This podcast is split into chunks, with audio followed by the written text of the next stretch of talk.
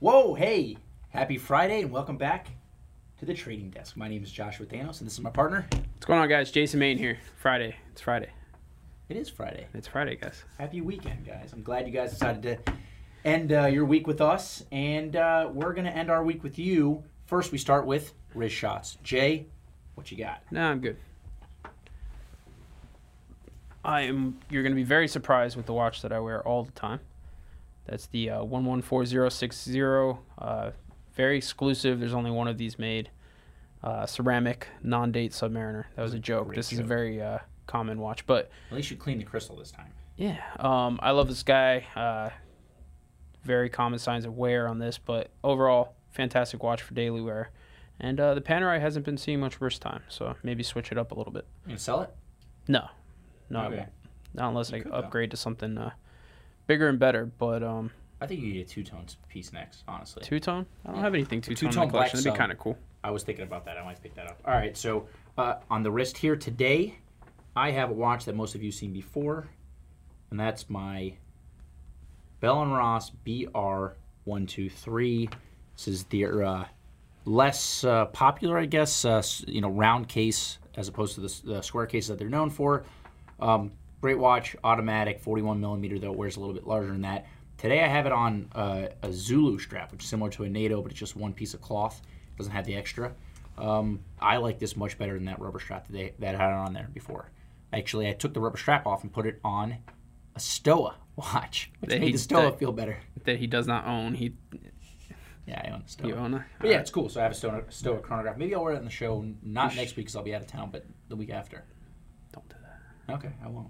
Um, so yeah, there's my uh, vintage inspired heritage vintage Bell and Ross something or other, 41 millimeter. It's a cool watch. It actually Automatic time and date. Yeah, we were talking about. I put that on my wrist when you took it off earlier, and it wears larger than a 41. I think it's Oh, without a doubt. the way the the 43, bez- right? the way the bezel comes off the case. It's kind of And it has straight lugs too, so it's nice. it sits uh sits pretty well for what it is. Flat. Yeah, I like it. Um, whereas it, it's if you own a Pan- Panerai, um, it's like a nice uh, watch to keep in a collection as well. So uh, yeah, all right. And uh, Jason, what's up, what's next after shots today? Uh, so we have a this or that poll in usual fashion. Um, Oh yeah, you picked this, didn't you? I picked uh, kind of. It was a uh, kind of a collab thing. So we went with uh, what we're gonna call funky chronos or uh, Ugly chronographs. ugly chronographs. Right. So yeah, we went off. We wanted to pick something different. We every week we pick like watches that people like, or you know, somewhat in demand watches and things like that. So uh, this week we went the opposite way. Watches that don't get a lot of love. Um, yeah. So they're, Jason, they're cool in the Yeah. kind of way that like it makes sense. It's like a pug. It's like so ugly that it's kind of cool, or kind of kind of cute. I think. Um, I think a pug is just because it's like a dog and you can't hate dogs. Like I guess. Dogs. But But- so my pick was actually this uh, vintage Flight Master. It's an- Vintage? yeah, it's an actual vintage 1971, which in and of itself is kind of cool. I think like the vintage. Um, I like the Mark II Speedmaster a little bit better. Uh, similar size, similar kind of case in that vintage era case, but this is a 1971 um, Flight Master, and you can see it has some That's a dirty crystal. Has some abuse on the case, which that's the original. It has not been refinished, which is really nice. Um, I know Mike Michaels looked went through this watch and said the movement was awesome. And uh, You bought that the watch, coolest I bought this, yeah. And the coolest thing about this was that it's untouched and it's an original owner watch.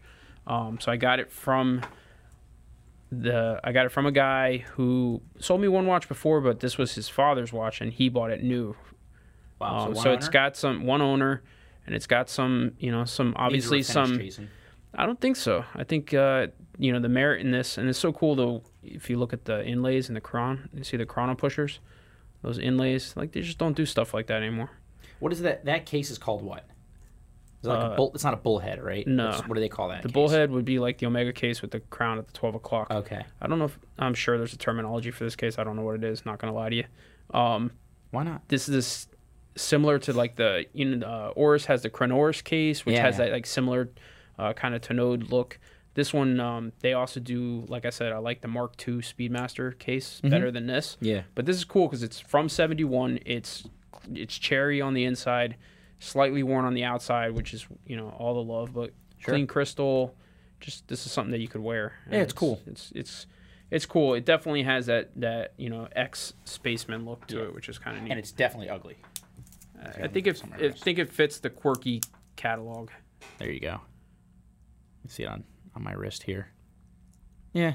And it's plenty. I mean, what's cool about that piece Needs to too is that it's plenty large enough Uh-huh. for a modern. You know, it's a big modern size watch. Sure. From the so 70s, yeah. right from the 70s. So if you're a guy that's like, oh, I only wear 43, 44 Can you put millimeter this on a watches, strap, you could wear that, and the bracelet has enough links in it that I mean it'll fit your wrist. Oh, yeah. Yeah, well, you got to take some links out of this. Can you put this on a strap? possibly? Yeah, I'm sure. How? I'm, I'm Look sure. how, there's like, a- weird you that probably is. put it on a NATO. It looked kind of cool. It's weird to see, like, the way that the it goes, the the bracelet goes, yeah, here. The bracelet goes into Yeah. the bottom of the case right there. Not uncommon. Same thing with the Mark II case. Right. So you got to figure out some way to put a strap. I think this might be a better watch on a strap. Um, cool. So there you go. You got your Flight Master. So my ugly chronograph, I actually kind of like it. It's cool. Um, so here you go. It's a Girard-Perregaux, 1945. This is not the XL. So this is 1945 chronograph. Um, so GP is a brand that doesn't get a real, really a lot of love. So obviously Omega is Omega, right? They sell a ton of watches. GP not so many. They uh, this is though an in-house chronograph. You have this uh, square 1945 case. The cool thing about this watch, so let's see if we can get it. All right, it's what is this convex, right? Yeah. So it's the case, the crystal, and the dial are all convex. Which, I mean, making a convex dial is uh, unbelievably difficult, right? I think this the retail on this watch is like ten thousand dollars.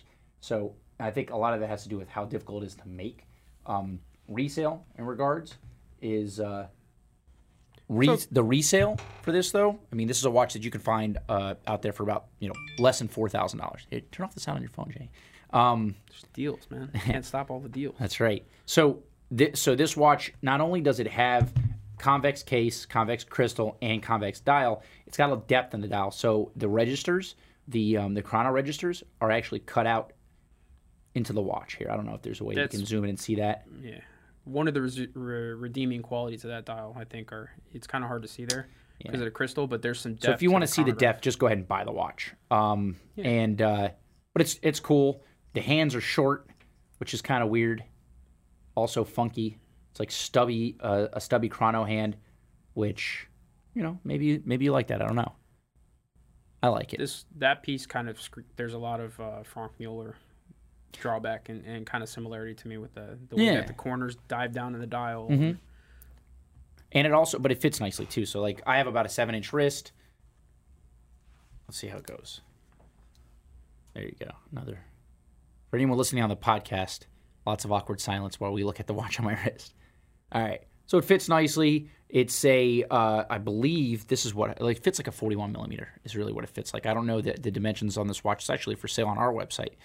Um, if you haven't noticed, we just take watches out of the safe for this or that for the most part because it's easier this way. But um, but yeah, so whereas roughly like a 41, it, it can be a dress watch if you want it to be. Uh, it can also be you know kind of an everyday piece. It's funky. You're not really going to see too many of these out there. So yeah, uh, I think uh, if you want like an off the beaten path, ugly chronograph, this is the way to go. Uh, Girard-Perregaux 1945. They make an XL and an XXL, which are both absurdly large, and probably you want to avoid those. This one fits nicely though. Yeah, that, the double XL is like it's up there, up there. It's big. It wears like Yeah, a it's ridiculous. 50 plus millimeter watch. It's Yeah, crazy. where's like a uh, like a super adventure. Right, like some huge Panerai, which is unwearable. So let's see here. Looks like a lot of people in the chat box are not liking. Looks ugly on you, Josh says BS. Well, that's the point here. They're not liking my Girard-Perregaux. So let's go ahead and check the poll results. Go ahead, throw them up there. I have a feeling uh, there might be a loser. Hey, yes. But I'm Look at con- that. so, but here's the thing. No, there's no things. No, but Let's I want to the next I want to guys. clarify. So hold does, on. does So that you're mean that wait, people think that the winner of the poll Jason. is the ugliest watch? Jason. Or just accept accept your loss here. I mean, so if you're if you're listening on the podcast, uh, uh, me, Josh, I'm winning. me, Josh? Uh, that's me. I'm winning. uh, Sixty-one percent of the votes are going to the Girard-Perregaux because you know why? It's a better watch. Or is it the uglier chronograph? So on to the next topic, Jason. Uh, real quick, I want to everybody in the chat box. I appreciate, but a uh, couple comments. Um, we got all of our regular guys. Matt Forster's in there. He likes the Omega better. Um, Not, he's not voting. Uh. Captain Zed said that. Uh, what if we don't like either one? What do we do? And then uh, someone Just said, then we vote for watch the, next week. We vote for the weapon on the table instead. yeah. Um, So, oh, you know what? Somebody made a uh, uh, made a comment about how the the GP looks like a Squadra, which also is an underappreciated watch. I've always liked the Squadra, the uh, JLC Reverso Squadra, which is like the big square case watch that does not sell very well through retail and pre-owned. They tank hard, so you could, so if you like the watch, you can get them pretty cheap. Um, and yeah, there's a few people on here uh, saying that the, the GP tanks on resale. That is absolutely true, which makes it a value play. So if you buy it at market price, it's the. Squadra is better than that, but still not a great watch. The Yeah. I the Squadra's okay on anything but that rubber coated bracelet. Ah, that You're so bracelet wrong. You could not be more bad. wrong about that. In fact, I got the backing of a guy named Tim Mosso who says it's the best bracelet that that a JLC That makes, bracelet- and just really one of the best Well, bracelets in the industry. JLC makes maybe, So but doesn't mean you can it's a good disagree with. Tim, That's but fine. you'd be wrong. That's right. I had a conversation with him just this week about Okay. that. I, That's fine. I, I love that bracelet. I think the articulated bra- rubber mm, bracelet. It's fantastic. What happens to it after the rubber starts to go? Then how much are you in a new bracelet? Well, I mean, listen, if you take care of your stuff, uh, you don't have to worry about it, Jason. Sorry, I don't like it. Same thing with Cartier rubber coated bracelets. The same thing. The like on the. Must Twenty Ones, those rubber bracelets. I used to have to order Yeah, but don't wear a Must 20. all of those bracelets are you know stupid expensive. Discontinued watch, right? Yeah. Yeah, there's a reason. Anyways, so uh, in segment, and we'll get back to the poll at the end because I feel like it's gonna level out. Um, Why'd you text all your friends? yeah, no, and I- your I- family? I, activated the Russian hacker bots. um, First of all, that's my family, by the way. uh, All right. Yeah, so we got a uh, in tradition of the buy sell trade. We set up one of those segments. Oh, we're doing For that today? next? Yeah, we're gonna cool. do buy, sell, trade. All right, yeah, I like that. We did that last time with what divers or something. or something. Yeah, so Boom, cool graphic. bom bom bom. All right. So, uh, what are we buying, selling, and trading this week, Jay? This week, uh, going with the uh, vintage kind of theme of the watch, I thought we would go with picks. Um, we went into the vault, uh, kind of found cool vintage watches for buy sell trade. Some so, vintage watches. Yeah, some some some of this stuff I think is a good look. The idea was like a good look back to a vintage piece that's popular now. Like the modern version is popular now. Mm-hmm. Let's go take a look at what's good for buy sell trade in the vintage aspect of it. Okay, so uh, a vintage kind buy, of a sell, throwback. Trade. Yeah. Gotcha. All right. So, what's our buy? So the buy watch today, uh, we'll pull up the graphic here, is the um, the Mark II. So we made reference to that in uh, the wrist shot Right. of this Flightmaster, and we could pull up the large graphic of that as Another well. Another ugly chrono. So this case, I think, um, is underappreciated by people that aren't Speedmaster enthusiasts. The Mark II uh, has that same like uh, case shape, but it's much more comfortable than a Flightmaster, and I think proportionally it works better. Um, traditional chronograph layout there, Speedmaster dial and inner bezel, um, very much like the Space Race type of watch. Um, I, you know, just again, this is the 1450014 case uh, model, and I've always kind of liked this watch. I think it's a cool throwback, great movement. Uh, You know, everybody Sure. goes back to Speedmaster vintages because of the movement. Um, I think it's a cool piece and at a value proposition for a buy. That watch can be had for three to thirty five hundred dollars, Yeah. Completely like ready to go and be worn. Sure. So you know you can go buy most Speedmasters in that price range. Mm-hmm. But if you wanted to get into a vintage piece, um, a lot of vintage Speedmasters are very expensive. So especially pieces this old in a traditional Speedmaster case, ten ten thousand dollars. So for thirty five hundred bucks, kind of a cool buy. Okay, yeah. So that this is a watch that uh, underappreciated out there. You can get it. It's a good value for dollars. That's why it's our buy watch, the Yeah. vintage uh, Omega Flightmaster. Definitely. All right. So what's our sell watch, Jason? So the sell watch, and again, I'm gonna go ahead and post that graphic uh, inside the sell column. Um, is our 3800 Right. right Nautilus. Josh Mm-hmm. knows quite a bit about this watch. He's he's I think sold probably more of these than anybody in the office. Probably. Yeah. Um, small on the small side. What is this? A 37 millimeter. yeah? 37, yeah, I think it's 37 and a half. Mm-hmm. Um, but I think uh, this piece, you know, it keeps gra- keeps graduating stronger and stronger as we see all of the Nautilus, uh, especially getting almost unwieldy pricing. Mm-hmm. Um, you know, they just keep escalating, and then what happens is people look at alternatives, and first maybe they go to other brands or they go to uh, you know, the pieces. And then when you really decide, like, you know what, I do really want the Nautilus, I Mm-hmm. think 3800 is probably the next entry level Sure. price point, and people start to, you know, especially guys that have smaller wrist, you know, uh, under six inches wrist, they start to look at, can I wear a 37? Is it truly a mid size? Some guys pull it off. Um, you know, I don't think it's a mainstream size, but uh, the watch is pretty decent. I would say in, in current standards. I mean, uh, Well, so it's a sell because any Nautilus right now is a sell watch. Uh, Right, I The mean- values of these have jumped up uh, across the board. Every every Nautilus it seems like it has some more than others. Obviously, 5711 leading the way. Um, 5980s we talked about in the past. 5980 steels are going for eighty thousand dollars. It's absurd.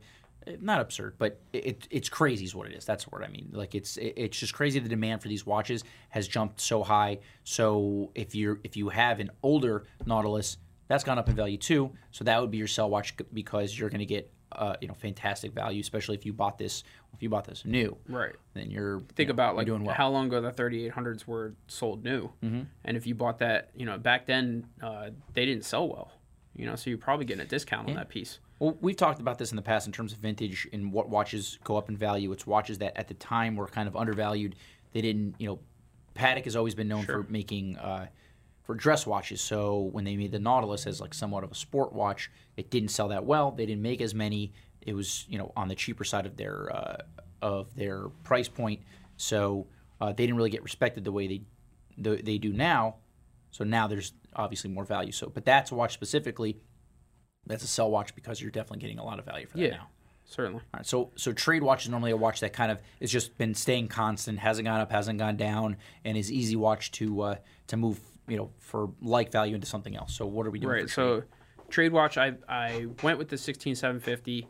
Um, this is a watch that has gone up, so it doesn't necessarily meet the traditional trade value. Mm-hmm. Okay. But the reason why I picked this for trade, one, I wanted to showcase the piece uh, in the show because I think it's super relevant right now Mm-hmm. in the in, in the market. Um, everybody's on the fence with all these Pepsi dials. Sure. And what better way than to go spend go back to vintage and get the one that's that's the actual Pepsi that makes it relevant. Sure.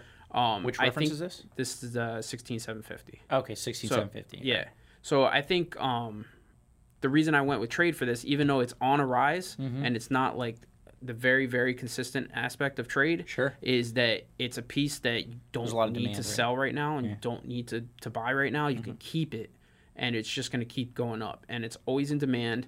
Um, the, you know the discontinue. Uh, kind of story that we that we said last week we haven't heard if that's going to be true or not Oh, yeah. but if it is these are going to go up if it's not these are still going to go up the steel piece Yeah. came out made the watch relevant again the tudor version uh, made this watch relevant again and even though the pepsi is, was always relevant to collectors Sure. now it's being more mainstream out there and i'm sure we're going to see other brands start to do red and blue watches um, so i think like this piece is just going to be a constant Yeah. trend Well, right now So- those sell right around uh, unless it has some like monkey six, monkey paw six, or Right. whatever. There's all sorts of craziness that goes on with these, but um, right around ten grand or so, right? Yeah. So this is a watch that you know two and a half, three years ago was probably like a sixty five hundred. Maybe a little bit, you know, Right. maybe even a little bit less, maybe a little bit more, but in that range. So they've definitely gone up, but in the last year they've kind of stayed right around uh, ten thousand, and this is the sixteen seven 50, not the 16 uh, 1675. The 1675s are the older versions. Those ones you can, I mean, people are asking. uh, I think I saw one for like yeah. a hun- no more uh, full set box and papers for you know 40 50 thousand dollars Yeah. on some of them. So when you get into very old vintage like 60s and 70s, that's what you're talking about. Now you're talking about watch from the 80s and 90s, right? right Uh, or even uh, do they go into the 2000s with this model? I don't, This is so. the type of this is the type of vintage watch that I would be comfortable owning Sure. because it's not too far, right? It's well, the like- technology is somewhat right. The relevant, technology is still, you know, it's still within your lifespan. It's still something that, you know, obviously serviceable. All of them are, are going to be serviceable for generations beyond. But it's somewhat relevant. Like Yeah. you know, it's like me going to you know you going to buy like a 1990s Japanese car because it was in your era, your lifespan, as opposed to like something from you know the Or- 50s or An A series Panerai. yeah, It's 20 years old.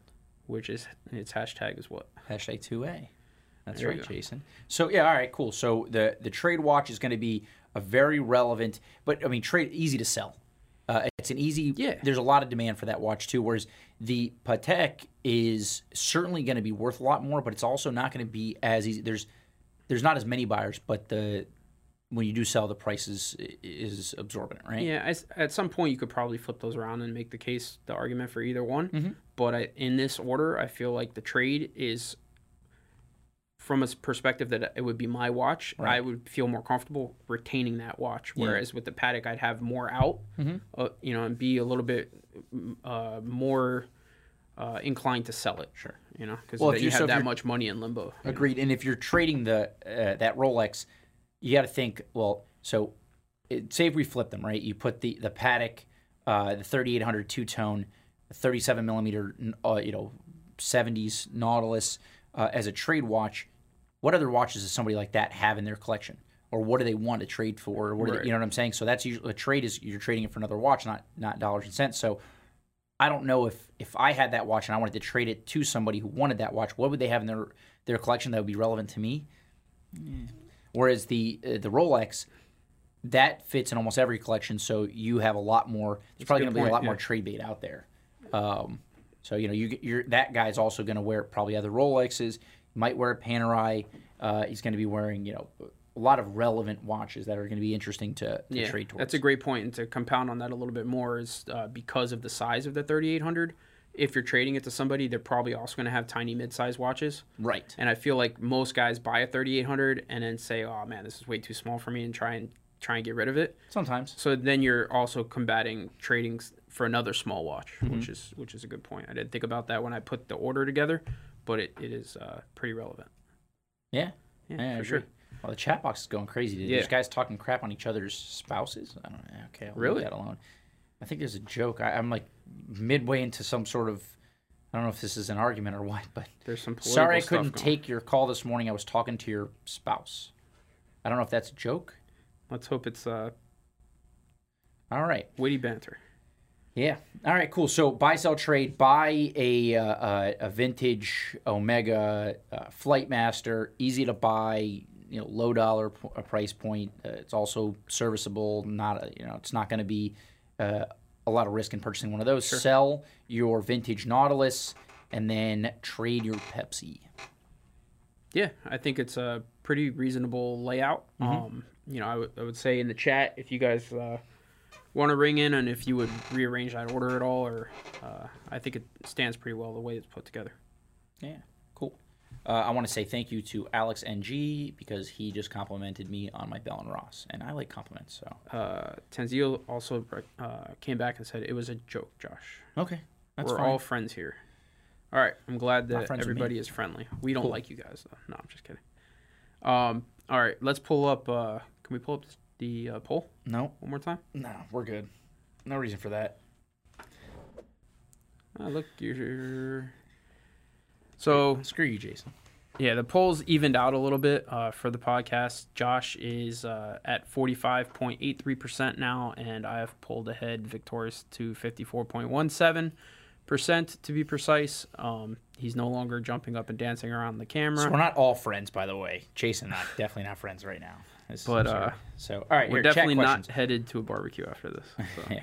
All right, chat questions here. Do we have any good questions? Uh, hey guys, throw your questions in the uh, in the chat box. yeah, we got nothing else to do right now, guys. What are you doing? Um, let's see here. Let's go back up. I don't see- I don't really see any good questions here. Stream. Josh got my vote on this one. Clive Watch Wrangler said that he voted for Josh. Uh, Mark Three Candy Hands.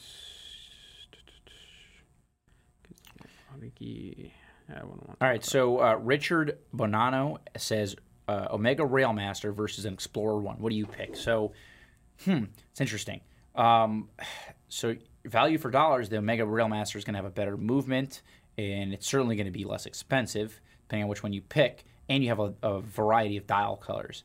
Um, Explorer One is going to be it's a stainless steel Rolex, so it's going to be uh, somewhat tough to find. Uh, not exactly, obviously, it's not you know a Pepsi or, or Daytona or whatnot, but uh, a little bit tough to find. You probably won't be able to get a discount. If you do, it'll be very tiny, and you only have one option in terms of dial. I'm guessing he's talking about the 30, 39 millimeter. Yeah, I would assume. Yeah. Um, now they put Lume on the dial, which is good because Lume is good. Um, what do you pick, Jason? Uh, I like the lumed. I like the lumed marker, so I'd probably go with that. I think it's a. I so you think, pick the the Explorer one with Yeah. Lume over a Railmaster. Yeah, uh, I think it's. I think it's a more forever type of watch. Mhm. Um, it's something that I would- would probably say is future proofed as to at least for a little bit longer as staying in your collection. Mhm. Where I think the other one you get tired of and, and kind of move it out faster. I know a lot of guys never keep you know everything in the collection, but I think that the lumed Explorer makes more sense and it's a more versatile. The watch itself is is already kind of a tool watch. Mhm. Um, so just being a better version of that watch, I think Sure. it's the the more versatile piece. All right, here's another one. Um, Horo- Horo- Horology Homies asks, uh, he asked me specifically, Josh, Rolex Kermit or the Daytona Zenith? Hmm, interesting. So I guess we're talking about two uh, stainless steel watches. Uh, Zenith Daytona is a $25,000 watch right, Right. now. So you're not going to have to spend that on a Kermit. Kermit's going to be, what, around 10 grand at this point, which is crazy because just two or three years, I'd probably say four or five years ago, that's a 55 to $6,000 watch. Um, for my money, it's tough because I really like the Daytona. I know you don't, Jason. It doesn't have a date. It's a little small for you. I love, for me personally, if those are my two options, I'm picking the Rolex, the Rolex movement Daytona because that's the value play in my opinion. You pick that up for about 15 right now. Um, but between those two, I pick the Kermit. What do you pick? So here's a here's a weird so value I can I can never really like separate the value prop side of it from Sure. like how you just mentioned. Value wise, I want to go Kermit, Sure. but I think there's something to be said for you know the value is rising on the El Primeros. There's something to be said for the fact that it either is an El Primero or it isn't an El Primero. Mm-hmm. Whereas the Kermit, there's a lot of like people putting bezels on stuff. Yeah, yeah. There's a lot of Frankenstein type of watches, um, which We to your right. classroom I watched uh, yesterday. If you guys didn't, great segue there, bud. yeah, Yeah, so, so, if you watch my uh, my episode of the the classroom, that's one of the topics we went over. Is that you know when you're buying a, a somewhat vintage or an older watch, you have to know uh, what can be done in order to know what's going on. So uh, simply swapping a bezel insert from black to green makes that watch much more valuable. And a lot of times the papers, and I'm trying to remember the difference. Uh, I, I want to say it's either watches sold in the U.S. or watches sold overseas, either or when they were distributed, one of them didn't say it on the papers. So there was legitimately Kermits that were sold that didn't designate that it was a Kermit on the papers. right, and that can only be determined by a watchmaker. No, was, well, not even. there, I believe there's a way to run the serial number from the movement to make sure if it was supposed to be. Uh, there's a Is there? there's a there's a uh, a ledger somewhere that I I guess from what I've read Mm-hmm. Sure on you're not making forums and stuff. No, there's supposed to be a ledger All right. with the serial number gap for movements of which ones were supposed. Okay. All right. That's good. Who knows? So we'll So- call Jason, and Jason will talk to Mike Michaels. Yeah. and So to my answer. point, while I you see his phone number down there. Call him for those inquiries, please. to to my point in the answering the question, just to to roundabout back to it, is Sure. I think I would wear the Hulk, Mhm. but I think for having something very distinctive and different, you, I think the El Zenith. Primero is a better, a better Zenith. Yeah. And how crazy is that? I, I mean, so about five years ago, a Zenith Daytona was not worth any more than a regular steel Daytona, and now both of those have skyrocketed in value. all boats rise. We say it all the time, right? It's it's awesome. I and I, I don't know. So they all have to come down a little bit, I assume, but I don't know if they ever go down below what their supposed list price would be. Right? Well, I mean, Zenith Daytonas were, you know, uh, uh, well in the '80s, like like thirty two hundred bucks or something like that. I remember someone showed me a their uh, purchase receipt. So you know that's amazing. Um, let's see Uh, here. I Peter saw Peter yeah. K is asking, can I expect any discounts on the Cartier Santos from an AD? I'm assuming the new one that we showcased last week. Is what he's talking about. Um, I don't I don't know. I don't think so. Well, you're you're a Cartier AD. Yeah, I, I think at So, first it's probably no. I mean, let's be real. I think at first it's probably a watch that's No. going to be very hard to get. Uh, the Cartier Santos. The new one. yeah, yeah. So I don't think so. I mean, it's not And like then- we might have one in our case downstairs. Yeah. So I mean, it's it's a fine line. I don't I don't think so. It's only sixty six hundred dollar retail. I mean, you get a lot of watch for the for the money. It's tough. So I'd say just pay point. list. Yeah, pay list on a wire. Um, so Anil asks, uh, he was asking if a gilt uh, gilt dial adds value to a sixteen seven five. So uh, when you start getting into like sixties and seventies uh, Rolexes, every little thing adds uh, some sort of value. Um, so yes, if you have a gilt dial sixteen seven five, yeah, that's certainly going to add value to it. And uh, let's see here. There's a lot of good questions that popped up here. I guess we could probably just stay on for another hour or so just answering these questions. You cool with that, Harrison? Yes. Okay. Was that All right. Awesome. You don't Thank have you. anywhere to be, Awesome. right? Yeah. Sweet, dude. Um, It's not Friday, right? let's see. here. Actually, let's just get uh, put the right. Oh yeah, Clive is upset because the the poll says Omega Seamaster, not Flightmaster. So by the way, that poll is null and void. Okay. Yeah. Sorry, guys. So we lost on a technicality. You lost on a technicality, not we. I win. I win on a technicality, and I'll take that every fucking day. Nah. All I, right. I don't think so. It's Um, fake news. so, alrighty. Uh, is there any other questions here? Whoa. Yeah. Okay. I'm not gonna read that. I almost I almost went for it, Clive, but uh, yeah, glad right. I didn't read that out loud.